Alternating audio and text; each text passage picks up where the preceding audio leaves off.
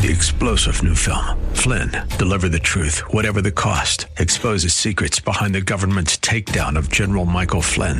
Flynn knew what the intel world had been up to. He ordered the first audit of the use of contractors. This set off alarm bells. He told the truth. He was the most dangerous person for Donald Trump to hire. They had to get rid of Flynn. Flynn, deliver the truth, whatever the cost. Available now. Watch it today. Go to salemnow.com. Salemnow.com.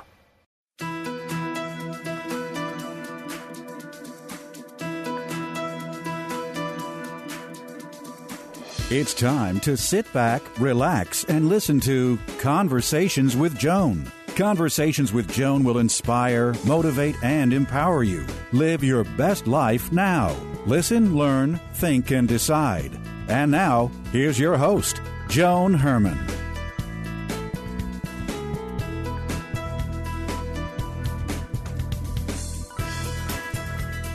Welcome to Change Your Attitude, Change Your Life's Conversations with Joan. I'm Joan Herman. Thanks for tuning in. Conversations with Joan focuses on topics that are important to your life, from health and wellness to professional development to personal well being. Changemakers join me to share their insights, tips, and strategies so you can thrive and live your best life now. Thank you for taking time for yourself, and thank you for letting us be a part of your life. Now, let's start talking.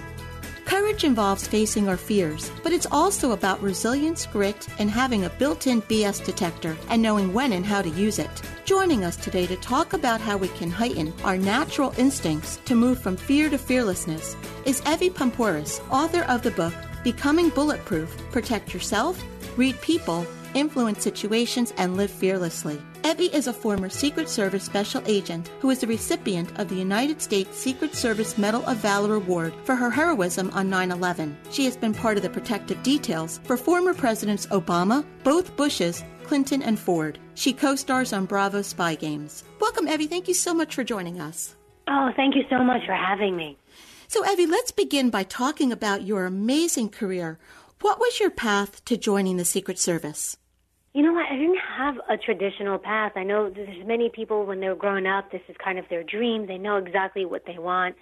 And I, I, I didn't have that. I didn't have anybody in a, who had been in law enforcement or, or worked even in, in, in the Secret Service or in the federal government. But I always had this, I had two things. I had a drive to help people, and I had a drive to not be full of fear. I grew up in a very low income na- neighborhood, government subsidized housing. My parents were were immigrants from another country, and we dealt with a lot of struggles and a lot of crime. And I think you know traditionally, when you grow up, one or two things will happen to you in life. You either become more afraid, or you be you you rebel against fear, and you say, you know what, I'm done with it, and I'm done with seeing people around me being hurt and being vulnerable. And I think that that is really in the core what led me to go into this career to protect other people, to serve other people, and, and by proxy, to become a stronger, more resilient human being. Do you think your upbringing helped you be more intuitive or have a little bit more street smarts so you could get the job done?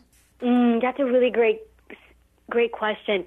There, you know, there's been some research where they looked at kids who grew up in inner cities. I grew up in New York City and uh, in a, a rougher area and they found that kids that grow up in inner cities and rougher environments tend to be more resilient later on in life than those kids who grow up in more protective environments. And I think that the, the, the, the crux of it is when you grow up in a difficult environment, you're you're used to dealing with problems and adversities. And so from a young age, you begin to problem solve. You begin to start figuring out how to solve an issue or problem. But when you're too cocooned, when you're not dealing with a lot of obstacles when you're grown up and you're you're, you're extremely shielded, it, it it does you a disservice because now later on in life when things do happen, you don't get that job, you get fired, you break up in a relationship, you're not getting the things you thought you should get, you struggle, and then you get into the this depression place and you think I'm not, you know, it it it, it attacks you internally. So I, I do think that struggle even at a young age, is an important thing because it helps us.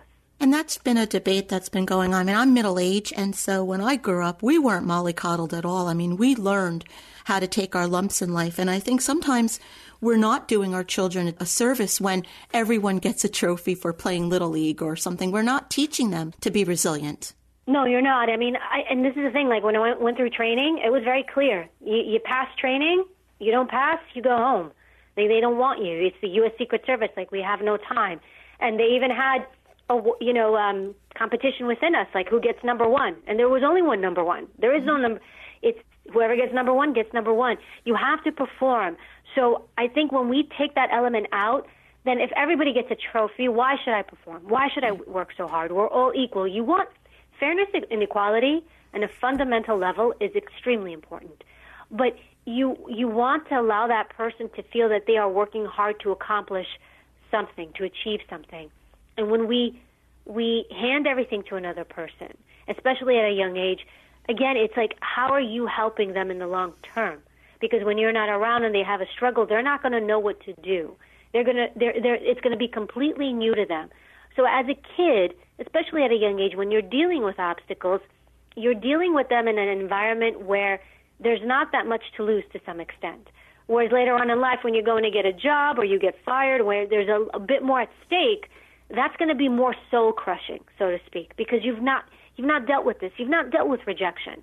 People fear doing things out of fear of failure, out of rejection. That is the best thing you can do. You want to be more resilient? Get out there and fail. Get out there and get rejected, because then you're going to be that person who keeps going. The other person's going to say, you know what? Don't like how this feels. This felt horrible. Completely soul crushed me. I'm never doing it again. And then they get nowhere. Evy, the title of your book is Becoming Bulletproof. Can you describe to us what a bulletproof person looks like? A bulletproof person is someone who is trying to always become resilient. I, I, I titled the book Becoming Bulletproof because I wore a bulletproof vest. A vest is made out of Kevlar. Now, Kevlar is made out of fabric, really thin layers of fabric. And when you put the fabric together, one layer on top of another layer, on top of another layer, it makes your vest and it makes it resilient. Now, I, I made I made the book similar to that because I'm giving you all these layers of fabric, and when you put them all together, these chapters, that creates your own bulletproof vest. It's supposed to shield you from harm, from problems. It's supposed to protect you. Now, at the same time, though, you're not completely protected. Your legs are exposed, your arms are exposed, your head's exposed. So when I put my vest on, I always knew, like, hey, I'm as protected as I can be, but I'm also vulnerable, and that's okay because we have to accept our vulnerabilities and be okay with them rather than fear them. And with the title Becoming, I wrote it, I put Becoming Bulletproof because we're always becoming, even myself. Every day I'm looking to learn, to be better, to be stronger. We are becoming a better version ourselves constantly. You know, I have the saying, is the day you think you know everything, it is the day you become obsolete. And so it's having that mindset. So it's being strong, trying to be strong, but then being okay with where you are vulnerable, because we must be okay with that. And then to constantly pursue resilience, to constantly say, okay, well, you know what? I just messed this up. I didn't handle this the best way.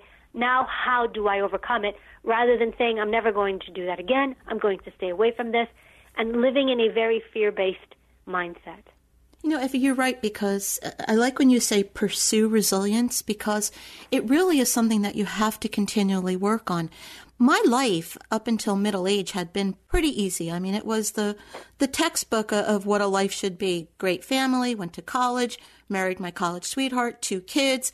Everything was in order. And then about 10 years ago, everything fell apart. I dealt with my father going through cancer and, and, watched him pass away. My mother died. My sister died. My 23 year marriage ended. My son left for college. And most of those things outside of my father happened within six months in my life. And I understand because I had to learn how to be resilient. I had to make that decision that I wasn't going to be a victim. So from all of that, I founded two companies. I started this brand. I'm doing this work. And anything is possible from that adversity, but you're absolutely right. It's something you have to work at and choose to do. It's a choice. You know, it's interesting. My father, my father just passed uh, several months ago from cancer, and you know, I'm sitting there and I'm like, okay, I have no choice. He's gonna go. I can't, I can't stop that. But I have a choice in how he goes, and I think it's when life throws things our way when we think oh my gosh, this is happening. How could this be happening? And we feel hopeless. And every moment of our lives, you always have a choice. And you can choose. It may not be the choice you want to make, right? The choice would be like, I don't want my father to die. It's like, well, that choice I don't have, so I'm not going to waste time on that. But I have a choice in how I let that happen and what I can do for when that happens. You know, in the, the beginning of the book, I open up with my story, my experience with, with September 11th, and I, I talk about, you know, when I was there, when I was at the towers, and I remember when people started jumping from the towers. You don't really see this now in the news. They don't they don't show it, and and I understand why, of course. And there was a lot of people jumping, a lot. It wasn't one or two people. It was it was a lot of people, and I remember watching, and I, I thought to myself, what kind of choice you're making in that moment where you're saying, I, I'm going to die. I have no choice. But I can choose, though. Even in that moment of hopelessness, I can choose to jump. And they're making a choice. And even in that moment, even in this moment where you think, wow, what a weak, hopeless moment, no. You, you find power in that moment because you're saying, I still have power over the outcome. Maybe not in the way I'd hoped, but I still have power. And I think that's where, if you can see through that, so like what you went through, when you can see all these hap- things happening to you, you can say, I can be a victim, or I can just surpass that. And I don't even want to say the word survivor. You can crush it, you can thrive in it. You don't want to survive it, you want to go beyond. Because in every crisis, you can find opportunity. And where, what is that, and what does that look like? We're all experiencing really challenging times right now, and just about everyone has been caught off guard. What do you think we should all be doing that can better prepare us for the next crisis? I think, well, you know, we might be looking at another wave coming in right. as far as the pandemic. And I think you should be doing what you need to do, which is wearing your face masks, doing the things that you can do but then also protecting yourself mentally. A lot of the stress people are going through too is self-induced. So if you're sitting watching the news, and I, I study journalism, I do the news. When, but if you're sitting watching the news 24 hours a day, just watching the pandemic, pandemic, pandemic, the riots, the everything that's happening, if this is all you are consuming, that is what you become. You're going to be that way. You have to create boundaries for yourself and say, I'm going to watch the news. I'm going to be informed. I'm going to participate in however I want to participate in, in, in, in anything that's happening, whether it's a Black Lives Matter movement or whatever I want to do. But then you have to find space where you step away and you say, I need to separate from this because this is not healthy for me to see all this stuff. Put your social media away. Stop watching all these videos. I don't care how strong you are, even the most resilient person, even myself. I create. I, it will affect me. It, you absorb that energy, and sometimes you know, if I have to go to somebody's house or a friend's house and I see, I walk into that home and they're very panic based, and or if I need to connect with someone, I do what I need to do, and then I leave immediately because I know this person's energy, this person's thinking is affecting me, and I'm in a a good place. I understand. Yes, there's a pandemic. I understand so many things are happening. I control what I can control. I I give also what I can because giving is a huge thing. Is when you can help in a meaningful way that is also a great tool to overcoming any any difficulties, finding meaning. But at that point, you want to create like a barrier around you and be like who you're going to let in and what you're going to let in. So a lot of it is not just the pandemic or what's happening. A lot of it is you. Mm-hmm. You're letting this in. You're letting this affect you. You're letting this turn your world upside down. And that's you. the part that most people forget, just how powerful we each are. Well, you know, a lot of people think that they're a victim, but they're not. We have so much power you have a choice. Even when when the pandemic first started, I remember everyone being like, "Oh my god, oh my god," and I was like, "All right, well, it's happening. Face mask, washing hands, and you know." And I thought about how can I also contribute as well, and and when we can help other people, it's so powerful. Not just for helping them, from a selfish perspective, truly, it makes you feel better. Science shows it. And I remember I thought to myself, you know, what can I do? And I was like, well, you know, maybe donuts and coffee who doesn't love donuts and coffee? And I did something as simple as calling up Dunkin' Donuts and saying, "Listen, I want to help first responders. These these people are getting crushed, and what, would you guys want to team up? Every morning, I'm going to hit up, you know, uh, I'm going to go to hospitals, emergency rooms." Um, the National Guard, law enforcement, all the police precincts. These guys were working around the clock. I was like, just to deliver donuts and coffee. And we went to, to we went over 150 locations in New York. Mm-hmm. And something small like that it gives you a sense of like strength and power and contribution. And I would come home and everyone around me is panicking. I'm like, I feel good mm-hmm. because I'm also part of the solution. I'm not just a taker. And so many of us just take. Evy, you've seen so many things in your life and in your career, from protecting presidents to what you described on 9 11. How are you able to manage all of those things that you've seen and yet not become jaded about the world? Uh, because, but it, you can become jaded, and it's just self assessment, knowing that you're becoming jaded. And that absolutely would happen to me from time to time. It happened to me a lot when I would do, I did polygraph interviews. Mm-hmm. And so imagine this you're in a room and you're talking to someone who's sexually assaulted, raped a little girl. And you're spending hours with this person talking. And think about doing those on a consistent basis when you're talking to people and they're telling you you're seeing the worst in humanity. And you leave that room and you think, oh my gosh, like this is the world. And you begin to see people in a more cynical way.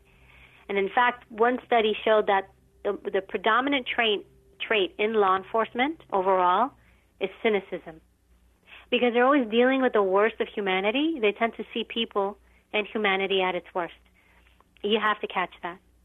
You have to catch yourself. So, and I do that from time to time. If I start seeing the world or the people around me, and especially now I'm in the TV entertainment business, which I would argue is a really, really difficult business. You know, you're dealing with so much deception, so much dishonesty. It's just such a weird world to navigate. And even then, you know, I catch myself. I'm like, I need to stop thinking everybody's doing something wrong because there is good in humanity. You just want to be cautious. Cautious is good when you see red flags and certain things, and I talk about that in my book. That's when your your spidey sense should go up and be like, hmm, this doesn't sit right with me, and then you you you investigate that further. But you also don't want to judge people. We want to find a balance. You want to have a healthy level of caution, but you also don't want to be jaded in life. And, and again, you choose to be jaded because sometimes we choose it because it suits us. It suits us. It's me and the rest of the world. Who doesn't love that narrative? And we all know those people. Oh, it's me and everything else everybody's doing to me. And if you can step back and be like, I can't let that be me. I don't want that to, to be me. So you've mentioned that you've been part of the media. I'm part of the media. We hear so much about how the media is trying to manipulate people in the world. And not just the media, but other people who are, who are disseminating disinformation and, and who have their own motives for trying to get others to see things from their point of view. So you teach about how to, to get your BS meter working and, and to be able to spot these types of things. Is there something that a, a, tip or a strategy that you could give our listeners that can help them spot it? Like, is there just something other than having that intuitive feeling? Is there a red flag that usually indicates that someone is trying to manipulate you? Look, if we're talking about the media, these are two things you should ask yourself. Who is this person and why should I listen to them? Always question where your information is coming from. My mother, who is still alive, every time she sees something on Facebook, she's like, look, look, look, look, read this. and I'm like, who, who, who wrote this? But she sees it as fact. I was like, and I have to sit her down. I'm like, you have to question who's writing this and what their motive is. And there was one case where she read some blog, and she and it was written so well.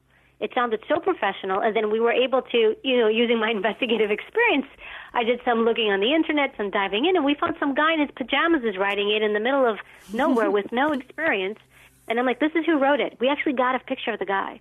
Like, who is he? This is who's writing this stuff.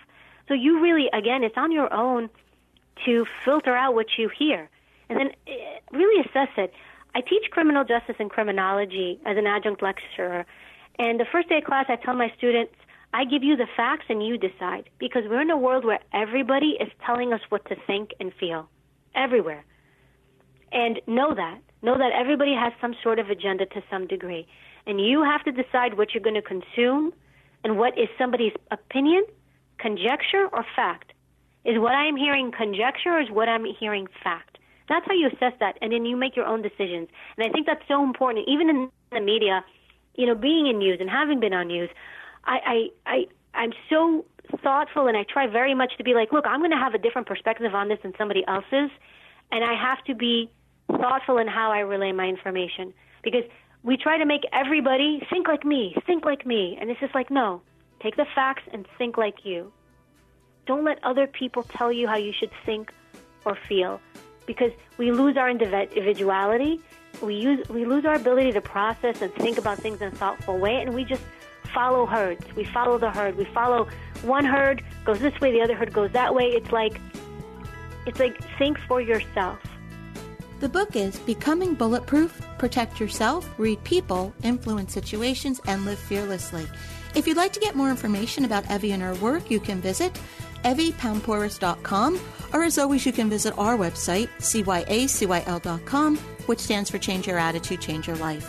Evy, thank you so much for joining us today. Thank you so much for having me. This is Conversations with Joan. Stay with us. We'll be right back.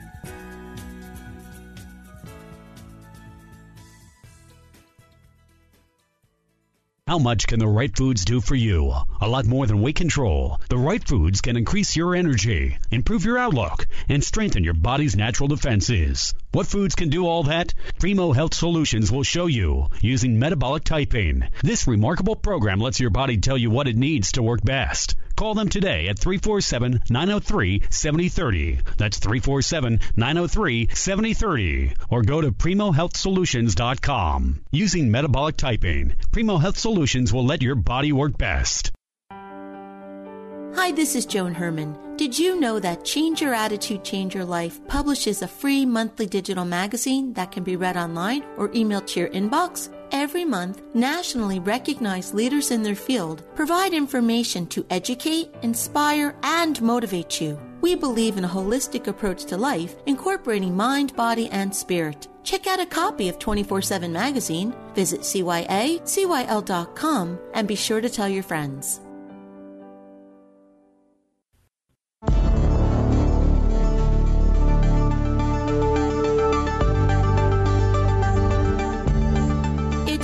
Your Health. Joining me today is Dr. Catherine Birndorf, co founder and medical director of the Motherhood Center, a treatment center in New York City for pregnant and new moms experiencing anxiety and depression. She specializes in treating women before, during, and after pregnancy, as well as at other times of transition in their lives. Dr. Birndorf is an associate professor of psychiatry at Cornell.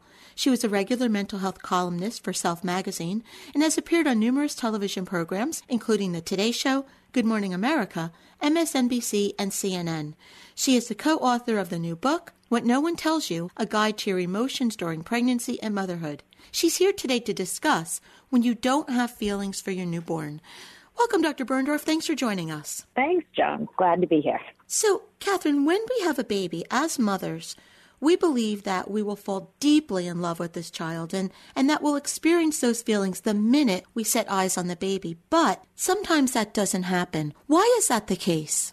I think for many women, there's this expectation that they're going to fall madly in love with this with this new child and that there's a pressure actually to feel that way right that if you expect it and you've heard it and you see it in social media and on TV and all around, you're, setting yourself up to have a very particular experience that doesn't happen frequently. And it doesn't make you a bad mother or a bad person or unloving in any way, shape, or form. You've never met this baby, right? They've been a fantasy in your head, even if as they were gestating in your body you know, you, you have to get to know them. That deep love that people expect to feel is a setup for for feeling defective and deficient. That's actually very interesting because it goes against what most of us believe and and so you you use the word frequently in that. So not having those feelings then could be considered more quote unquote normal. You got it. That's exactly. It, it's funny you say it that way because, you know, upwards of 80% of women will have what's called the postpartum blues, right? The baby blues, which we think happens because you're at, you know, at the end of pregnancy, your, your highest levels of progesterone and estrogen and hormones that are you know, surging throughout the body. And then they, you go through the process of labor and then delivery. And a few days after that, you, during those few days after you've had the baby, right, you can see, oh, I've lost weight because the baby's come out, but you're losing fluid and, and these hormones are shifting and plummeting, right? You're going from the highest levels to the, the, lowest levels. And, and it's that, that difference between the high, high and the low, low of the hormones that puts you into this kind of hormonal and also mood sensitivity tailspin. And that's what defines and describes the blues. And it's happening also at that time. One, you're supposed to be falling in love with your kid when you feel sort of, you know, these ups and these downs. And so, to your very good point, I would say to people, you're the unusual person who falls madly in love with her baby. When you do go through this, is it common to have outsiders say things like, What's wrong with you? You're supposed to love your baby. Does that just fuel the oh, fire? Yeah. Oh, yeah. Oh, yeah. Perfect.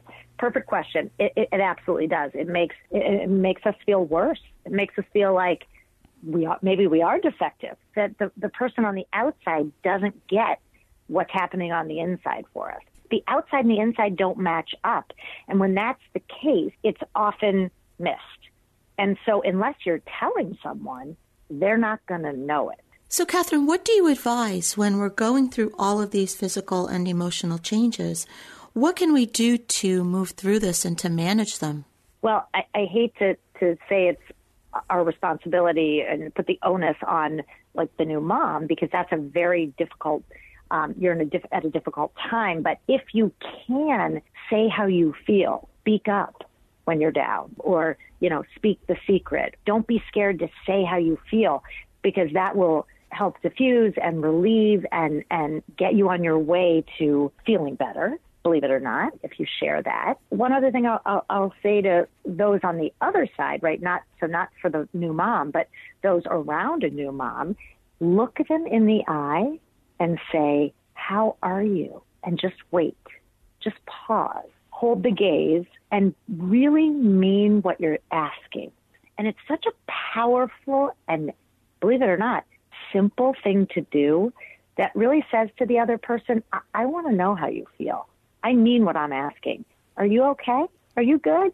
Because if you are, that's great. But if you're not, I want to know. Catherine, are there any signs that someone should be aware of that would tell them that this is more than the normal baby blues and it might be time to seek professional help? There are many, but they're not always easy to spot. So the baby blues are, are not a consistent or persistent state. They typically happen a few days after birth till a, a couple weeks after. And during that time, they're not happening sort of permanently. That whole time is not only the baby blues, right? It happens in moments of hypersensitivity or, as we say, mood lability, really high or really low, or you're crying while you're laughing at the same time. It's this weird mix of quote hormonal feelings where you just kind of feel off but highly raw.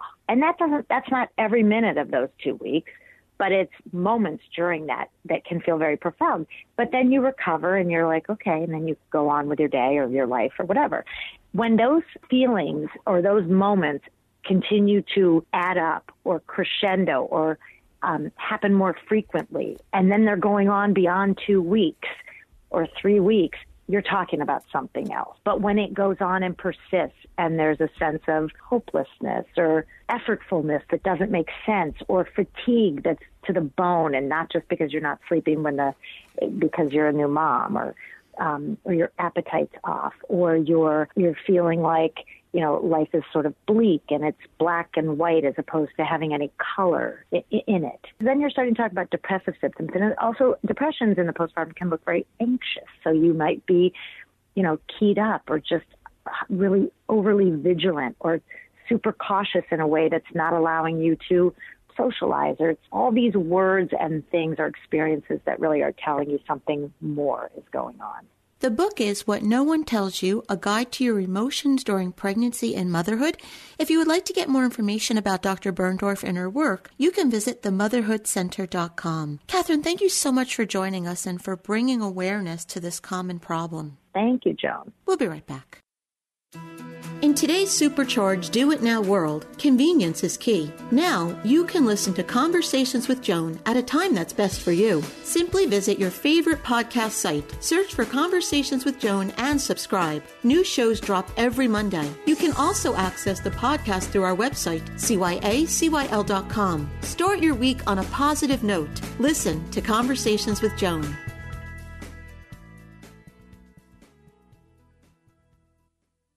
In a moment, cancer changed our lives forever. At this moment, St. Jude Children's Research Hospital is saving lives with pioneering research and care. And will never have to pay St. Jude for anything ever. At this moment, she wants to be in her own bed. I want to be back at school with my friends. I want to be outside playing. Please take a moment and visit stjude.org today. This is WNYM, Hackensack, New Jersey, New York City.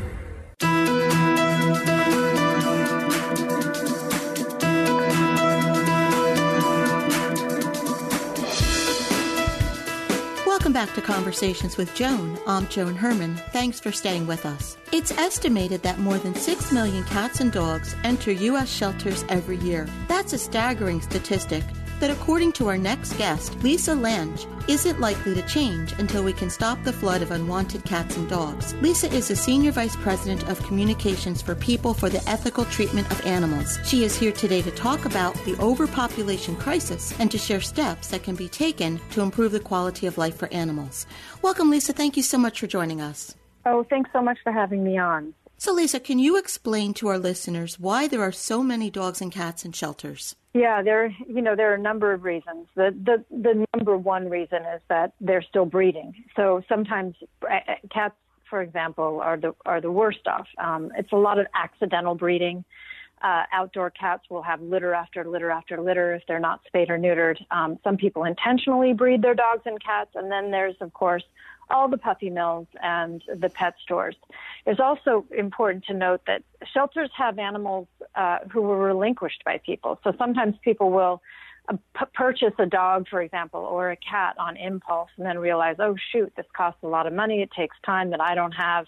And that's why you see a lot of two year olds, four year olds, six year old dogs and cats in the shelters. And there is nothing sadder than seeing an animal who's lived in a home for several years and then has been given up. So for all these reasons, uh, we we advocate that every animal be fixed, uh, spayed or neutered. It's very easy to do. That no one ever please purchase an animal from a pet store or breeder, and that also please understand that before you get a cat or dog, understand that it is a responsibility that does take time and does take money, but it is so worth it. So, if someone was looking for a pet, what would be the process that that person needs to complete? Yeah, I mean, if you you realize that you have the time and the resources for bringing a cat or a dog into your life, what we would recommend is, you know, look at your lifestyle. If you um, don't particularly like to be outside too much or go, you know, get a lot of exercise, but you do want to get a companion dog, um, you may want to get an older dog. You know, someone who doesn't need to run. There are various uh, mixed breeds and breeds at shelters who need a lot of exercise and those who prefer to be couch potatoes. So understanding that and talking to your local shelter about the various animals they have is the way to go. Visit your local shelter after you've kind of looked online to see who they have there. Um, and then, you know, go and talk to the people who work at the local shelter. Tell them what your life is like and, and, and if you want to adopt a cat, um, we advocate you consider getting two so that they have a companion when you're off running errands or going into work whenever we're allowed to return to the office. Um, you know, so just really kind of look at your own lifestyle and and proceed accordingly, but always adopt and never buy. We adopted our family pet. Ginger had been fostered for the first four years of her life, and from what we were told, she was created mostly for those four years. And when we got her, mm. she was actually the most loving animal that I could have ever imagined. And, and I like to say that we saved her, but she saved us as well. Yeah, you know, that, that is so wonderful. And crating is just so difficult for animals because, you know, it goes against, we all have a desire for freedom of movement. And when we put animals in a cage, it, it just uh, contributes to all kinds of behavior issues. Our dog, uh, we don't know exactly what her history was, but she certainly behaves like someone who was confined for years. Things she didn't know how to do, like take a walk on a leash. She didn't know how to use stairs. She didn't know how to jump up, or, or maybe had been punished for jumping up on a couch at some point in, in her life we need to remember that these animals, you know, they have, they love and they want your attention and they have psychological issues when they're abused like, like this, when they're confined for their lives. And they all need loving, caring homes, but there are just too many of them, you know, right now and not enough good homes. So, um, it's just so lovely to see when someone will go into a shelter and be up for adopting, for example, an 11 year old cat because this animal probably knew a home of sorts and then it was taken away from them. So to provide a loving home for these animals is key. What happens to a pet that does not get adopted, and what is the usual time span that uh, an animal can stay in a shelter? Oh gosh, you know, it, it absolutely varies shelter to shelter depending on the number of animals who come in. So when you see, uh, you know, in, in some of your larger cities where, for example, there may not be a good spay neuter ordinance um, or there's a spay neuter ordinance that is not being enforced and so animals are breeding out of control, you're going to see um, more animals euthanized in these shelters because there just simply aren't enough good homes for them.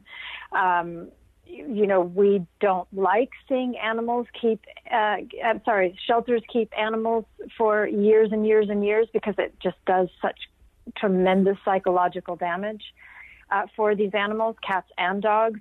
Um, and that's why, you know, animals are literally dying every single day because we are allowing them to breed. Um, and the fix is so simple by simply always adopting, never buying, and always making sure to spay and neuter animals. We can do away with this problem so, so quickly. But it's up to each city to pass strong spay neuter ordinances and enforce them. And what's more, people who allow their animals to breed or who purposefully breed, they need to be fined for that. Um, and because when you make it hurt a little bit, when you make it literally cost people, um, then they start to to behave differently. And you know, animals are paying with their lives, so it's important that um, you know we start to find people who who are contributing to this overpopulation crisis. Lisa, how else can our listeners get involved, and are there any good resources that you recommend?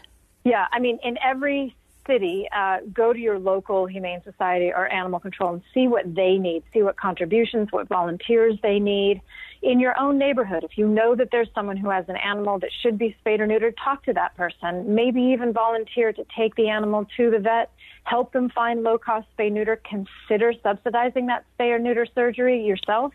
Also, talk to your council members. This is where change happens on a local level. Make sure you have a spay neuter ordinance in the town that you live in. Make sure that you have a licensing differential on the books. It's an ordinance that says that if you neuter your dog, you spay or neuter your dog, your license can cost $2. Whereas if you don't, it should cost hundreds of dollars. If animals are paying with their lives, the very least people who are causing the problem can do is make it come out of their pocketbook. So there tons of things that you can do on a local level that make significant differences for the animals in your community. And is there a good resource? Well, you can always go to PETA.org for more information, but I think locally, um, just going to your local animal control or your Humane Society's website and see what's going on there. Get involved locally. That's where it counts. Lisa, thank you so much for joining us. Thanks for having me. This is Conversations with Joan. Stay with us. We'll be right back.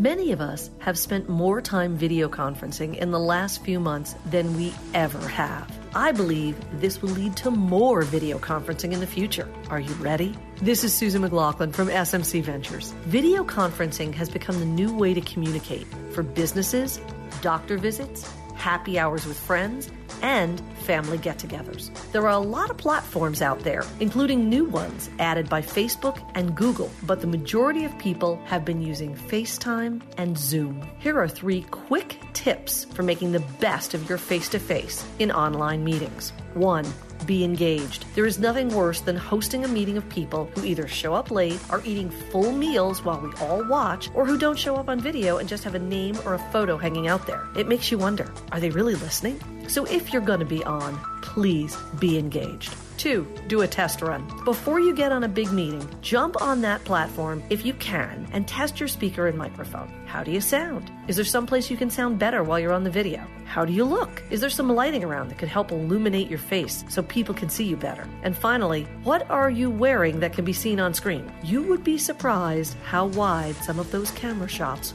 really are. Three, be kind. We're not all tech wizards. We forget that we have to unmute our audio when we're talking. Sometimes we don't have a nice space to sit in and the background isn't really what we want it to be. So be kind to others. The next time, it could be you sitting in your laundry room. If you need help with your social media for business, give us a call. You can check out our website at smcventures.biz or visit us on Facebook, Instagram, or LinkedIn.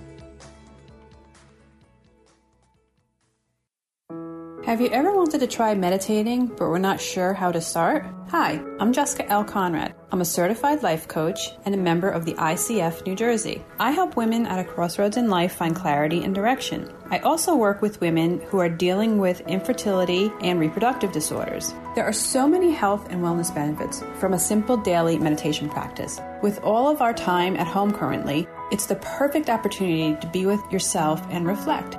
Not sure where to start? Here are some tips. First, know that there is no good or bad meditation. It just requires commitment, patience, and practice. Get clear on why you are meditating. Then find the right time and place for your schedule. Dress comfortably. Sit on a chair or the floor and rest your hands on your lap or your knees. Start with just three to five minutes, then gradually add on from there. The main objective is to be more mindful, less distracted, and carry that on throughout your day. To learn more or to book a free call, please visit my website at jessicalconrad.com or you can follow me on Facebook at Jessica L. Conrad Life Coach.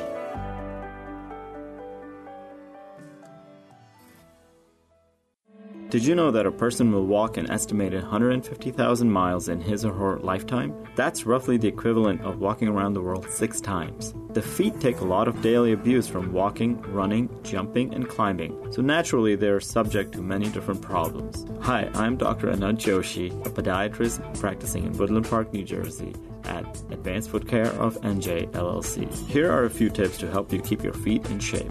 Wear shoes that fit properly. This can help prevent worsening of deformities such as bunions and hammer toes, as well as prevent painful ingrown toenails from occurring.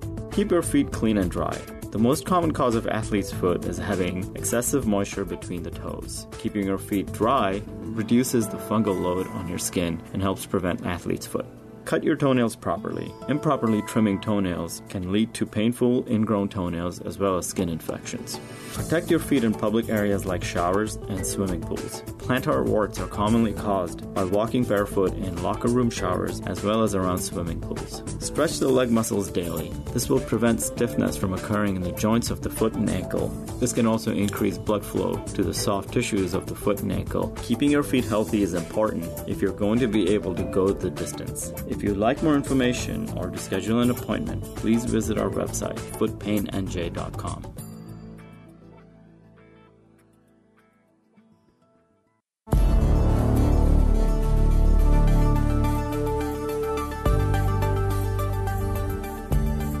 It's time for To Your Health.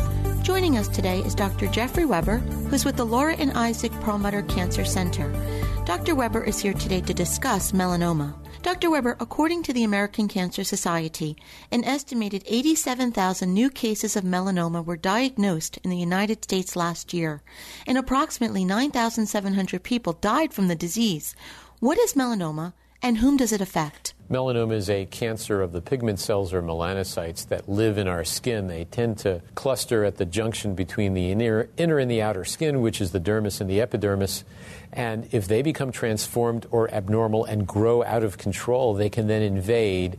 And if you get to them early and remove them when they're in the skin only, you can cure the patient. But if it spreads within the skin, deeply into the skin, or to distant organs, those patients may die of metastatic melanoma. And the patients most at risk are those who have pale complexions, a lot of freckles, especially those with a lot of abnormal freckles, and those with blonde hair, red hair, blue eyes, green eyes, who have been exposed to the sun or tanning salons. So most melanomas are probably due to UV exposure, that is, the sun and the tanning salons. Some of them are genetically predisposed, whether you're in the sun or not, but most of them are related to UV light. Is melanoma more dangerous than other skin cancers? That is correct. Most cancers of the skin in the United States and around the world are so called basal and squamous cancers.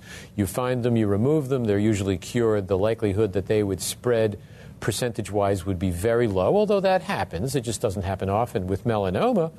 As you may have seen, uh, 90,000 this year. The incidence, the number of cases is 90,000 probably for 2018.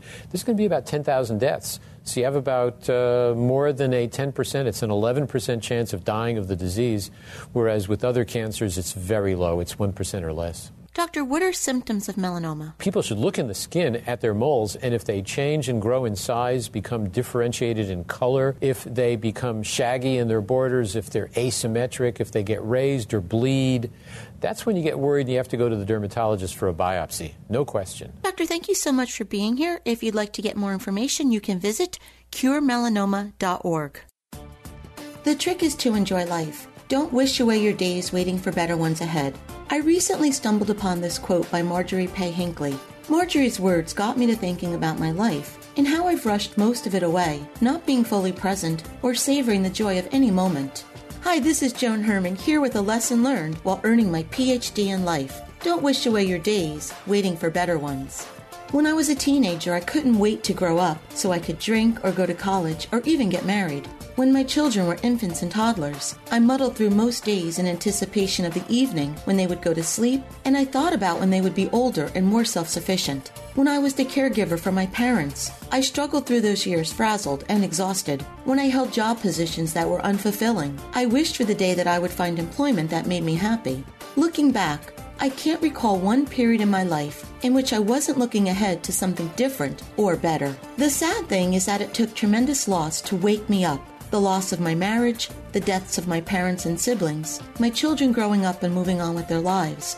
Now, I strive to live in the present moment. All those quotes about leaving the past behind and not worrying about the future are so true. When you live in the past or try to anticipate the future, you miss the here and now. So, what can you do?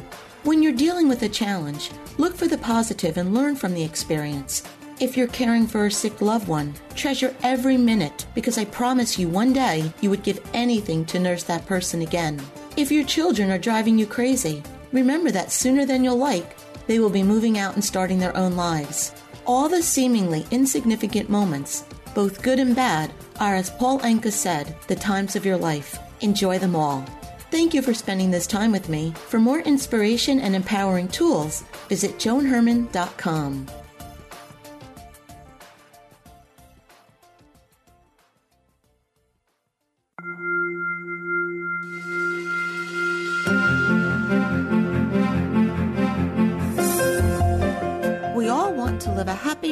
life, but sometimes we just need a little help. Our Coach On Call experts provide strategies to help you live your best life now. Joining me today is Amy Collins, author of the book Infant Inspiration and creator of the online course Moms Courageous Women Raising the Next Generation. Amy promotes thoughtful conversations around motherhood. Her insightful perspectives look to empower mothers to own their role, clarify how it works best for them, and confidently express it. She's here today to discuss why it's important to discover who we are. Welcome, Amy. Thanks for joining us. Thanks, Joan. So, Amy, so many of us are in search of who we really are. You hear this so often. What do you mean when you say you need to be you? Well, you know, Joan, especially in today's world, we live where people are constantly telling us what to do and how to act, who to be, what to look like. So, what I mean is that we need to summon the courage to take off the mask. And that means really thinking about what our values are and role modeling how we put those values into play on an everyday basis. Because when we're able to be who we are, that's really when we're, and really only when we're able to be truly content And that's what we want to role model in life for our kids, too. We want to teach them how to be themselves. So then, how do you suggest people figure out who they are at heart? First is embrace your vulnerability. Know that no one is perfect and embrace your quirks, right? When we embrace our quirks, especially as mothers, we're teaching our kids to embrace their quirks also. Second, I would highly recommend that people start to really pay attention. I think so many of us go through life and they're just on a nonstop hamster wheel. Now, of course, during this time of quarantine, we all had time to reflect. But did we take time to reflect on what choices we're making on a daily basis, right? What are we viewing on a daily basis? What are we saying? What are we listening to? Who are we spending time with? What books are we reading or newspapers? So really be mindful of how you're spending your time. And lastly, take the time to journal and write down answers to these types of questions, right? Write down on a daily basis who you spent your time with. Do they reflect your values as a whole? How did you spend your time with your family? Are you spending time with them in a way that works for you? Are you, you know, spending one-on-one time with your children? Write down what is working for you and what is not because when you put it out on paper, oftentimes it's much easier then to read it and make connections. How does all of this apply to motherhood? When we live true to ourselves, then we're role modeling that behavior for our children. And we are raising the next generation, as I always say. And so we want to be really aware of what core values and beliefs that we're passing on to them, and not just through talking. What are our actions? How are we demonstrating our beliefs each day?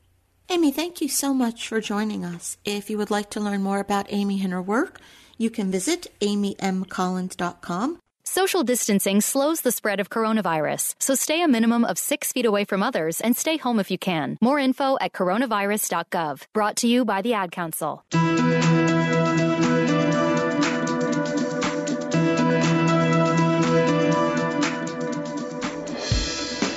Thank you for joining us. I hope you found the show informative.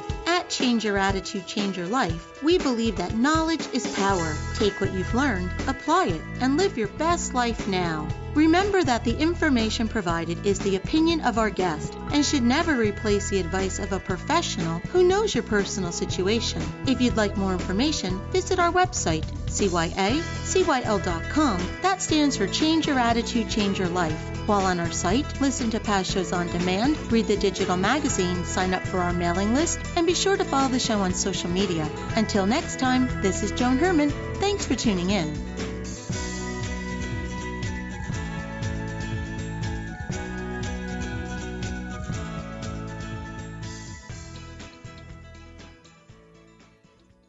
The preceding pre recorded program sponsored by Maximilian Communications, LLC.